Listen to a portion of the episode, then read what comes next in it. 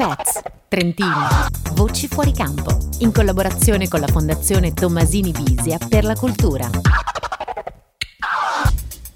Ben ritrovati anche questa settimana qui su Radio Dolomiti con Expats. Io sono Federica, stiamo girando il mondo da est verso ovest. Ogni settimana incontriamo un trentino che ha lasciato la nostra regione per andare a vivere all'estero. Questa settimana siamo approdati sulle coste degli Stati Uniti, siamo in California. In particolare a noi oggi interessa San Francisco perché lì vive uno dei trentini che noi potremmo definire istituzionalmente un expats. Mauro Battocchi, nato e cresciuto a Tione di Trento, è oggi oggi console generale d'Italia a San Francisco in California. Mauro, benvenuto e grazie per il tempo che ci dedichi oggi. Grazie Federica e un saluto a tutti i nostri radioascoltatori. In questa puntata ti diamo del lei per rispetto istituzionale. Quindi console del periodo trascorso in Trentino prima di iniziare la sua carriera diplomatica che ricordi ha? Le mie esperienze sono quelle dei tionesi, quindi il campeggio con la parrocchia, la Madonnina del Monte, oppure lo sci club Sorghina, le gare di sci, tutte le esperienze che sono proprie no, della nostra vita di paese se vogliamo. Sono cresciuto a Tione, ho fatto il liceo scientifico a Tione, che allora era Galilei, e dopodiché ho scelto la strada dell'Università Bocconi e quindi ho studiato economia alla Bocconi da lì poi sono passato all'idea di fare il concorso diplomatico e entrare in diplomazia, ciò che è avvenuto nel 93. La carriera diplomatica l'ha portata fin da subito a viaggiare. Ricordiamo le sue esperienze in Israele, in Germania, presso l'Enel come privato, un rientro al ministero, una laurea in public policy all'Università di Princeton Princeton prima di arrivare in California. Diciamo che più o meno tutti hanno una vaga idea di cosa possa voler dire essere un console, però oggi approfittiamo comunque della sua presenza per farci raccontare il retroscena di questo lavoro così particolare. Le chiediamo semplicemente cosa fa un console. Il lavoro consolare è un lavoro 24 ore per 7 giorni, si compone di tantissimi aspetti. C'è un fondamento, lo dico in senso buono, burocratico. Quindi si tratta di lavorare con il proprio staff per fare in modo che tutta una serie di pratiche vengano evase. Poi abbiamo la parte parte di assistenza. Ci sono persone che chiamano, sono in difficoltà, vado a trovare i carcerati italiani, ma ci sono molti altri casi dove il consolato deve dare una mano, anche casi vicende molto tristi di persone coinvolte in incidenti. Poi abbiamo la promozione del business, quindi sono imprenditori che vengono e vogliono dei consigli, vogliono dei contatti. Vado a incontrare questi capitani di industria per vedere se possono fare investimenti nel nostro paese, se sono accorti delle nostre start-up, se in qualche modo l'Italia è nel radar delle loro attività. E poi passiamo alla parte che luccica. L'Italia deve presentarsi al pari degli altri paesi e quindi siamo anche un po' degli impresari. Dobbiamo fare in modo di portare qua il meglio dell'Italia. Allora abbiamo le organizzazioni di eventi e poi spesso, questo la sera, ci sono attività sociali. Il consul deve essere sempre impegnato in attività sociali perché deve conoscere tutti e deve farsi anche conoscere rappresentando l'Italia. Uh, un'attività ben fatta per il bene del nostro paese che rappresentiamo. Quindi un lavoro molto delicato, molto importante per l'Italia. Io vi assicuro che ho visto lavorare il console a San Francisco in prima persona e lui fa molto bene il suo lavoro. Il territorio su cui lei oggi è insediato è molto strategico perché oltre ad essere grande, circa 10 volte l'Italia, include anche anche San Francisco e la Silicon Valley. Effettivamente è una zona molto importante perché in questo momento qui è in atto quella rivoluzione digitale che sta cambiando poi le nostre vite. No? Tutti noi abbiamo cambiato il nostro modo di vivere negli ultimi anni con internet, con uh, i social media, con Twitter, con gli smartphone, Facebook. Tutto questo ha un epicentro ed è qui. Effettivamente mi sono accorto che non tutti sanno questo fatto, ma l'epicentro è in questa città e quindi lo trovo anche un privilegio, un onore essere qua essere un po' un collegamento tra questa zona così dinamica e il nostro paese in questo momento particolare. Qui in Italia quando si parla di startup si fa spesso il raffronto con la Silicon Valley. Si dice sempre che i giovani magari qui hanno le idee, è vero, ci mettono anche magari l'impegno, però l'Italia è ingessata dalla burocrazia mentre si fa sempre il confronto con l'agilità, con i finanziamenti che ci sono invece negli Stati Uniti. Ce ne vuole parlare pensando ai nostri giovani start-upper che magari ci stanno ascoltando e che sono curiosi di sapere un po' com'è il mondo da quella parte. Ci sono anche qua aspetti burocratici che poi non vengono comunicati. La California ha parecchia burocrazia, però nonostante la burocrazia le cose vanno molto bene, c'è un ecosistema che funziona, dove i talenti, i cervelli, i capitali si mettono insieme e riescono a generare nuove imprese. Anche da noi in Italia bisogna essere capaci di creare aziende nuove, nuove start-up. È vero che ci sono ostacoli burocratici, ma non sono solo in Italia. Non bisogna lasciare lasciarsi intimorire, invece bisogna puntare al risultato. Tutti quelli che vedo in Silicon Valley che riescono sono persone molto ostinate, molto determinate, molto decise e se non è l'ostacolo della burocrazia hanno tantissimi altri ostacoli da affrontare. Bisogna stimolare i nostri giovani a buttarsi nell'arena, a provare nuove strade, a mettersi in gioco, a rischiare e creare appunto nuove aziende. Questo è il futuro così come lo vedo io da San Francisco. Continueremo a parlare assieme al console di startup di tecnologie subito dopo il primo intervallo musicale. Console le abbiamo chiesto di indicarci una canzone che le ricorda l'Italia. Ci piace moltissimo la sua motivazione per cui gliela lasciamo presentare. Ho scelto l'ombelico del mondo perché Giovanotti è stato uno dei miei miti, eh, anche un mio coetaneo. Quando sono partito per la mia prima sede estera, l'ombelico del mondo impazzava, mi è rimasto molto dentro e devo dire poi l'ombelico del mondo riflette un aspetto che noi italiani non è molto chiaro, che l'Italia comunque è uno degli ombelichi del mondo. Lo siamo per tanti motivi, per la nostra grande cultura, la nostra anche capacità di fare cose, siamo bravi nelle manifatture, siamo bravi nella meccanica, è sorprendente scoprire da fuori quanto bravi siamo in tante attività. So, le Ducati non nascono così per caso, le Maserati e le Ferrari non nascono così per caso, i macchinari del packaging di Bologna non nascono così per caso. E via dicendo, alle testrelle, alle concerie, all'oreficeria, insomma abbiamo tantissimo da dire da raccontare e a volte mi dico ma siamo all'ombelico del mondo e non lo sappiamo, che peccato.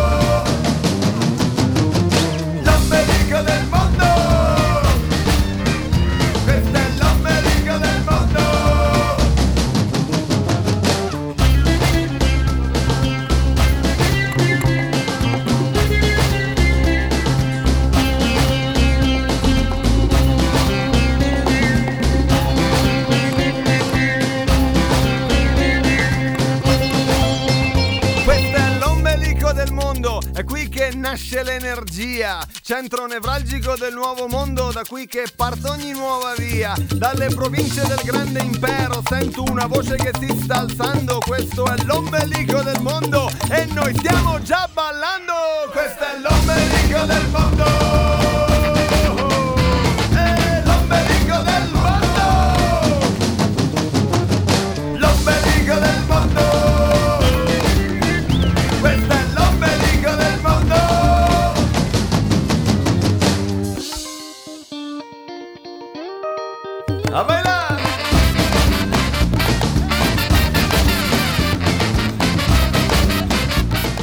Bentornati su Radio Dolomiti, siamo di nuovo qui in studio con Expats con il console Mauro Battocchi da San Francisco in California. Vi ricordo che sul sito di Radio Dolomiti www.radiodolomiti.com nelle pagine dedicate ad Expats troverete tutti i dettagli dei nostri ospiti, chi c'è stato nelle scorse puntate, chi verrà dopo, ma soprattutto per la puntata di oggi troverete le immagini del console Battocchi al lavoro, un po' di immagini di San Francisco e anche il link interessante al blog che il console gestisce e aggiorna frequentemente che vi consiglio di andare a leggere. Console, allora continuiamo a dare un po' di spunti per i nostri giovani e magari anche meno giovani che vorrebbero veramente venire in California per aprire le loro imprese. Ci sono possibilità? Posso dirti dell'esperienza di San Francisco. San Francisco non è un'esperienza facile per chi viene a lavorare qui, per il semplice motivo che si tratta di una realtà molto cara. Venire a lavorare qua costa e poi c'è un problema di visto. Quindi i ragazzi che arrivano arrivano qua sono quelli che veramente hanno voglia di spaccare il mondo e sanno di avere un'idea fortissima, un progetto fortissimo. Diciamo che è importante tenere presente che non tutto oro ciò che luccica. Venire in Silicon Valley significa fare un bagno di umiltà, molti sacrifici, molti costi. Ovviamente poi da queste esperienze difficili si trae sempre il meglio. Qui ci sono esperienze di tipo accademico e ovviamente si tratta di eccellere nei rispettivi ambiti e poi soprattutto esperienze di tipo tecnologico. Qui sicuramente ci sono tutti gli strumenti per far crescere le aziende. Sono belle storie di start-upari italiani che sono venuti qua, sono cresciuti, hanno avuto finanziamenti e poi hanno lasciato in Italia la parte di ricerca e sviluppo. Gli ingegneri sono in Italia, il fondatore è spesso qua per raccogliere fondi e tenersi in contatto con l'ecosistema di Silicon Valley e così facendo si fa crescere a livello globale l'impresa e si fa crescere il territorio. Spero che sia un modello che è esportabile anche sul Trentino. Giustamente lei ci sta sottolineando anche le difficoltà che ci sono per raggiungere certi traguardi, però negli ultimi anni si dice sempre qui c'è la crisi, noi non possiamo, non si riesce. Lei come la vede? Ogni crisi è anche un momento di opportunità. L'Italia è un paese che non ha petrolio, gas naturale, per fortuna direi, per cui non ci possiamo sedere a guardare il contatore del petrolio venduto e dire continuiamo così. La generazione deve reinventarsi e così anche il Trentino. Ma ci rendiamo conto che 50 anni fa il Trentino era una zona povera e periferica dell'Europa e oggi abbiamo degli standard di vita che ci sono invidiati presenti ovunque. Che cosa bisogna fare in più? Direi guardarsi intorno e vedere quali sono le eccellenze a livello globale e cercare di imitarle. Oggi vince il migliore a livello di globalizzazione,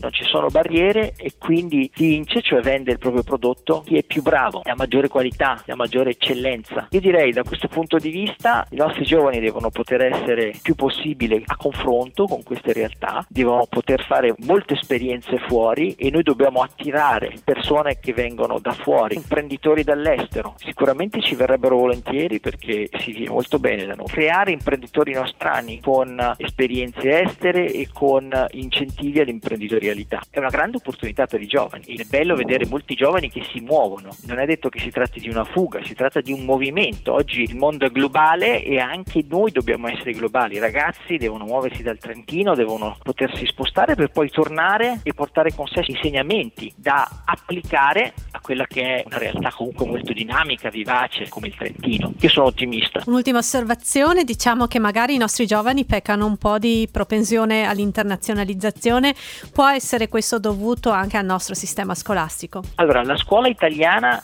si difende bene, diciamolo subito, abbiamo un vizio di autocritica troppo feroce. Un conto è vedere le cose che non vanno, un conto è denigrarci. Faccio l'esempio di Andrea Peiro, che è un imprenditore italiano che ha appena venduto la sua azienda, ricavandone credo anche un bel gruzzoletto, e gli ho chiesto cos'è che ha fatto la differenza per te nella tua esperienza di ingegnere. Lui dice sicuramente il fatto di aver poi studiato in una buona università, ma anche il fatto di aver avuto un ottimo liceo scientifico. Perché? Perché allo scientifico ho avuto quella la capacità di guardare il mondo a 360 gradi, con anche un'impostazione umanistica di fenomeni, che poi mi serve. Sono riuscito ad avere un vantaggio rispetto a un ingegnere americano, ad esempio, che invece è molto focalizzato sullo l'aspetto tecnico, ma al di là di questo spesso non vede. C'è da dire una cosa, le scuole italiane devono probabilmente fare qualcosa anche per essere più aperte alla pratica, questo lo dico in termini così personali, ricordo che nella mia carriera scolastica ho imparato tante cose a memoria, per gli americani il sapere è in qualche modo connesso a un saper fare, a un risultato tangibile. Gli americani imparano sin da piccoli a gestire una riunione e a parlare in pubblico, così noi italiani siamo un po' carenti. Allora prendiamo appunti o soprattutto prendete appunti, noi facciamo un'altra pausa musicale, siccome siamo in collegamento da San Francisco, oggi vi facciamo ascoltare un classicone dedicato a questa città scelto dal console per voi, If You're Going to San Francisco, Scott McKenzie.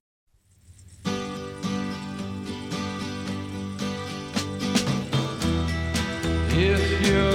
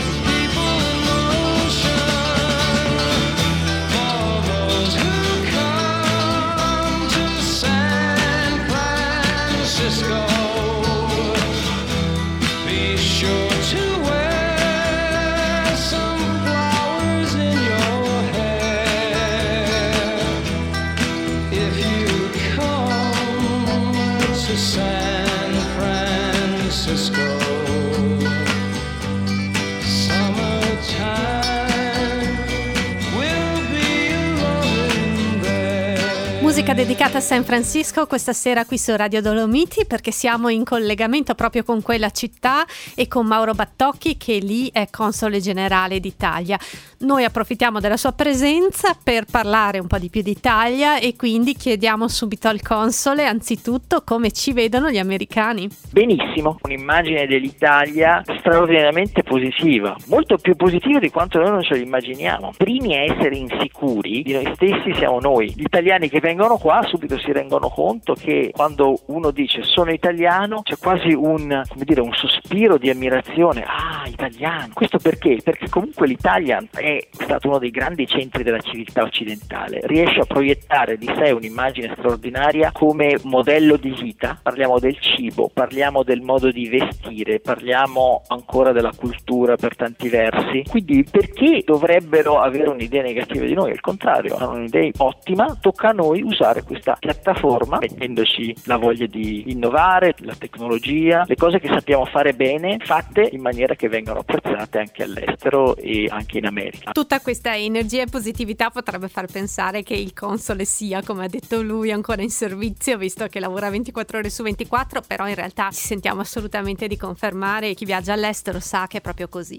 Invece, com'è l'esperienza da expat, specie per un diplomatico che deve continuamente muoversi? Direi che stando fuori alla fine è naturale, poi come, come nel caso dei diplomatici cambiando di 4 anni in 4 anni la propria abitazione, si crea una sorta di aspetto positivo o negativo. Negativo il fatto che c'è un continuo rimettersi in discussione e reimmaginarsi e reinventarsi che è faticoso, e positivo il fatto di vedere poi tutte le tappe che si sono fatte con un occhio che ha esperienza, con eh, la capacità di mettere in relazione e di relativizzare un po' tutto. Vedo molti expat che acquistano stando fuori questa capacità di distaccarsi un po' dal proprio paese nello stesso tempo di amarlo di più perché lo vedono con occhi diversi, capacità di mettersi in discussione e allo stesso tempo valutare e apprezzare tante cose che si incontrano nelle diverse tappe con eh, un po' l'occhio del vagabondo, l'occhio del giramondo. Ogni quanto riesci a tornare in Trentino adesso? Il legame col Trentino è sempre molto forte, non vengo tanto spesso quanto vorrei, però come si fa a stare senza il Trentino, no? Le nostre montagne, il nostro ambiente, è ancora tutto molto presente nella mia vita. Se ci fosse all'ascolto qualche giovane che volesse seguire il suo percorso, che consigli, che suggerimenti possiamo lasciare? E devo dire che questa carriera diplomatica è vero che è molto anomala rispetto a un tradizionale percorso, però è una cosa che tutti i ragazzi trentini possono provare a fare, perché c'è un concorso pubblico che è la porta d'ingresso, è difficile ma non impossibile, va affrontato senza timori reverenziali. Quando entrai nel 93 entrammo insieme a un altro ragazzo di Trento, Nicola Faganello, che oggi è a Ginevra, e poi ci sono anche altri trentini, Andrea Pompermeier che attualmente è a Roma dopo essere stato a Baku in Estonia. Quindi il bello è pensare al Trentino comunque come una porta per tanti diversi, diverse prospettive, tra cui la carriera diplomatica. E diciamo che per iniziare a prepararsi bisogna partire dalle lingue straniere. Lei quante ne parla adesso? Beh, per entrare nella diplomazia bisogna parlare bene due lingue, io ho imparato il- all'epoca l'inglese e il francese, poi il tedesco l'ho imparato gradualmente, poi soprattutto in Germania è diventato lingua corrente, lo spagnolo l'ho imparato in un'altra esperienza, quella in Enel, perché Enel aveva acquisito Endesa, invece sul fronte di Israele Visto che gli israeliani sono così bravi a parlare l'inglese, confesso che non sono mai riuscito a decollare con l'ebraico, ma rimane una, una- una bella sfida, chissà che un giorno non riuscirò a leggere qualche passaggio biblico magari in ebraico. È giusto darsi degli obiettivi, bravo. Perché no? È una lingua antica, una lingua abbastanza difficile, ma è bello sempre avere sfide nuove, no? Sfide nuove e antiche. Di tutti questi posti dove lei è stato e ha vissuto, quale le ha lasciato il ricordo migliore? Non riesco a fare una classifica, non riesco assolutamente. Tutti, tutti i paesi dove ho abitato hanno, mi hanno dato tanto e ogni paese dove ho vissuto mi ha dato qualcosa di buono, di positivo. E per quanto riguarda i prossimi passi futuri dopo la California, cosa l'aspetta? Sono a metà del cammino di San Francisco, sono generalmente quattro anni, sono arrivato a due ed è veramente troppo presto per parlare del futuro. L'importante è vedere sempre il positivo di ogni nuova situazione. Sono certo che poi anche tra un paio di anni qualcosa di non malaccio capiterà. E allora invece che pensare al futuro, proiettiamoci ancora indietro, solo di un passo, torniamo in Israele, facciamo un'ultima pausa musicale all'interno dello spazio del programma di questa settimana. Ti faccio dismettere la veste istituzionale e torno a darti del tu, Mauro. Agganciandoci alla sfera un po' più personale, ti lasciamo presentare la canzone che ci hai portato oggi da un paese, da una terra che hai amato molto, che è Israele. È una canzone abbastanza dolce e malinconica, si chiama Veulai e forse, tradotto dall'ebraico. L'autore è un po' il Fabrizio De André israeliano, Arik Heinz, riesce a unire il malinconico con l'allegro, l'allegria, la, la vita in poi tutte le sue sfaccettature e questo pezzo in particolare è dedicato al lago di Galilea, che è forse il luogo in Israele che più mi è rimasto nel cuore. Il Kinneret è il termine in ebraico e sentirete nella canzone Kinneret Sheli, il mio Kinneret, il mio lago di Galilea.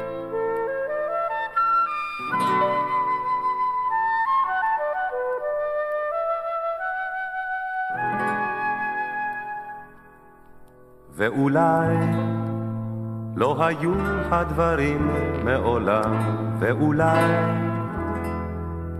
מעולם לא השכמתי עם שחר לגן, לעובדו בזיעת אפיים. מעולם בימים ארוכים, בימים ארוכים, ביוקדים של קצין. במרומי עגלה עמוסת אלומות לא נתתי קולי בשיר. מעולם לא טהרתי בתכלת שוקתה ובתום של כנרת שלי, או כנרת שלי, היית או חלמתי חלום של כנרת שלי, או כנרת שלי, היית או חלמתי חלום, ואולי לא היו הדברים מעולם, ואולי מעולם לא השכמתי עם שחר לגן, בזיעת הפר. מעולם בימים ארוכים, בימים ארוכים ויוקדים של קציר, במרומי עגלה עמוסת אלומות, לא נתתי קולי בשיר.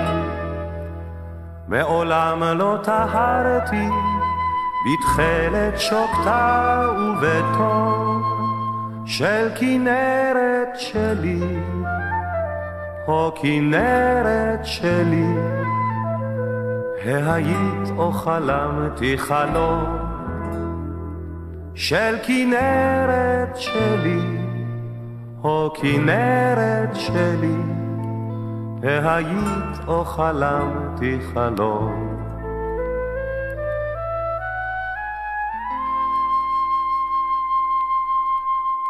E dopo questa bellissima musica israeliana siamo di nuovo in studio qui a Radio Dolomiti con Expats e con il console Mauro Battocchi che è stato con noi oggi. Lo vogliamo veramente ringraziare per tutta la carica positiva, per l'energia, per gli spunti che ci ha portato dalla California. Grazie Mauro, un saluto, buon lavoro e a presto. Grazie, un abbraccio, a presto, ciao Federica. La puntata di Expats di oggi si conclude qui, noi vi diamo appuntamento alla prossima settimana, sempre venerdì, ore 20 sulle frequenze di Radio Dolomiti. Ricordate che se volete seguire il giro del mondo che stiamo facendo da est verso ovest avete la possibilità di avere qualche anticipazione collegandovi alle pagine di Expats sul sito www.radiodolomiti.com. Seguiteci anche sulla nostra pagina Facebook Radio Dolomiti, la radio dei grandi ascoltatori e se volete condividere con noi le vostre impressioni e anche qualche fotografia che avete scattato nei paesi in cui stiamo viaggiando, postatela anche magari via Twitter con l'hashtag della puntata di Expats e a noi farà veramente piacere farla vedere anche agli altri radioascoltatori. Grazie per essere stati con noi oggi, un saluto da Federica, buona serata, a presto. Expats, Trentino, voci fuori campo, in collaborazione con la Fondazione Tommasini Bisia per la cultura.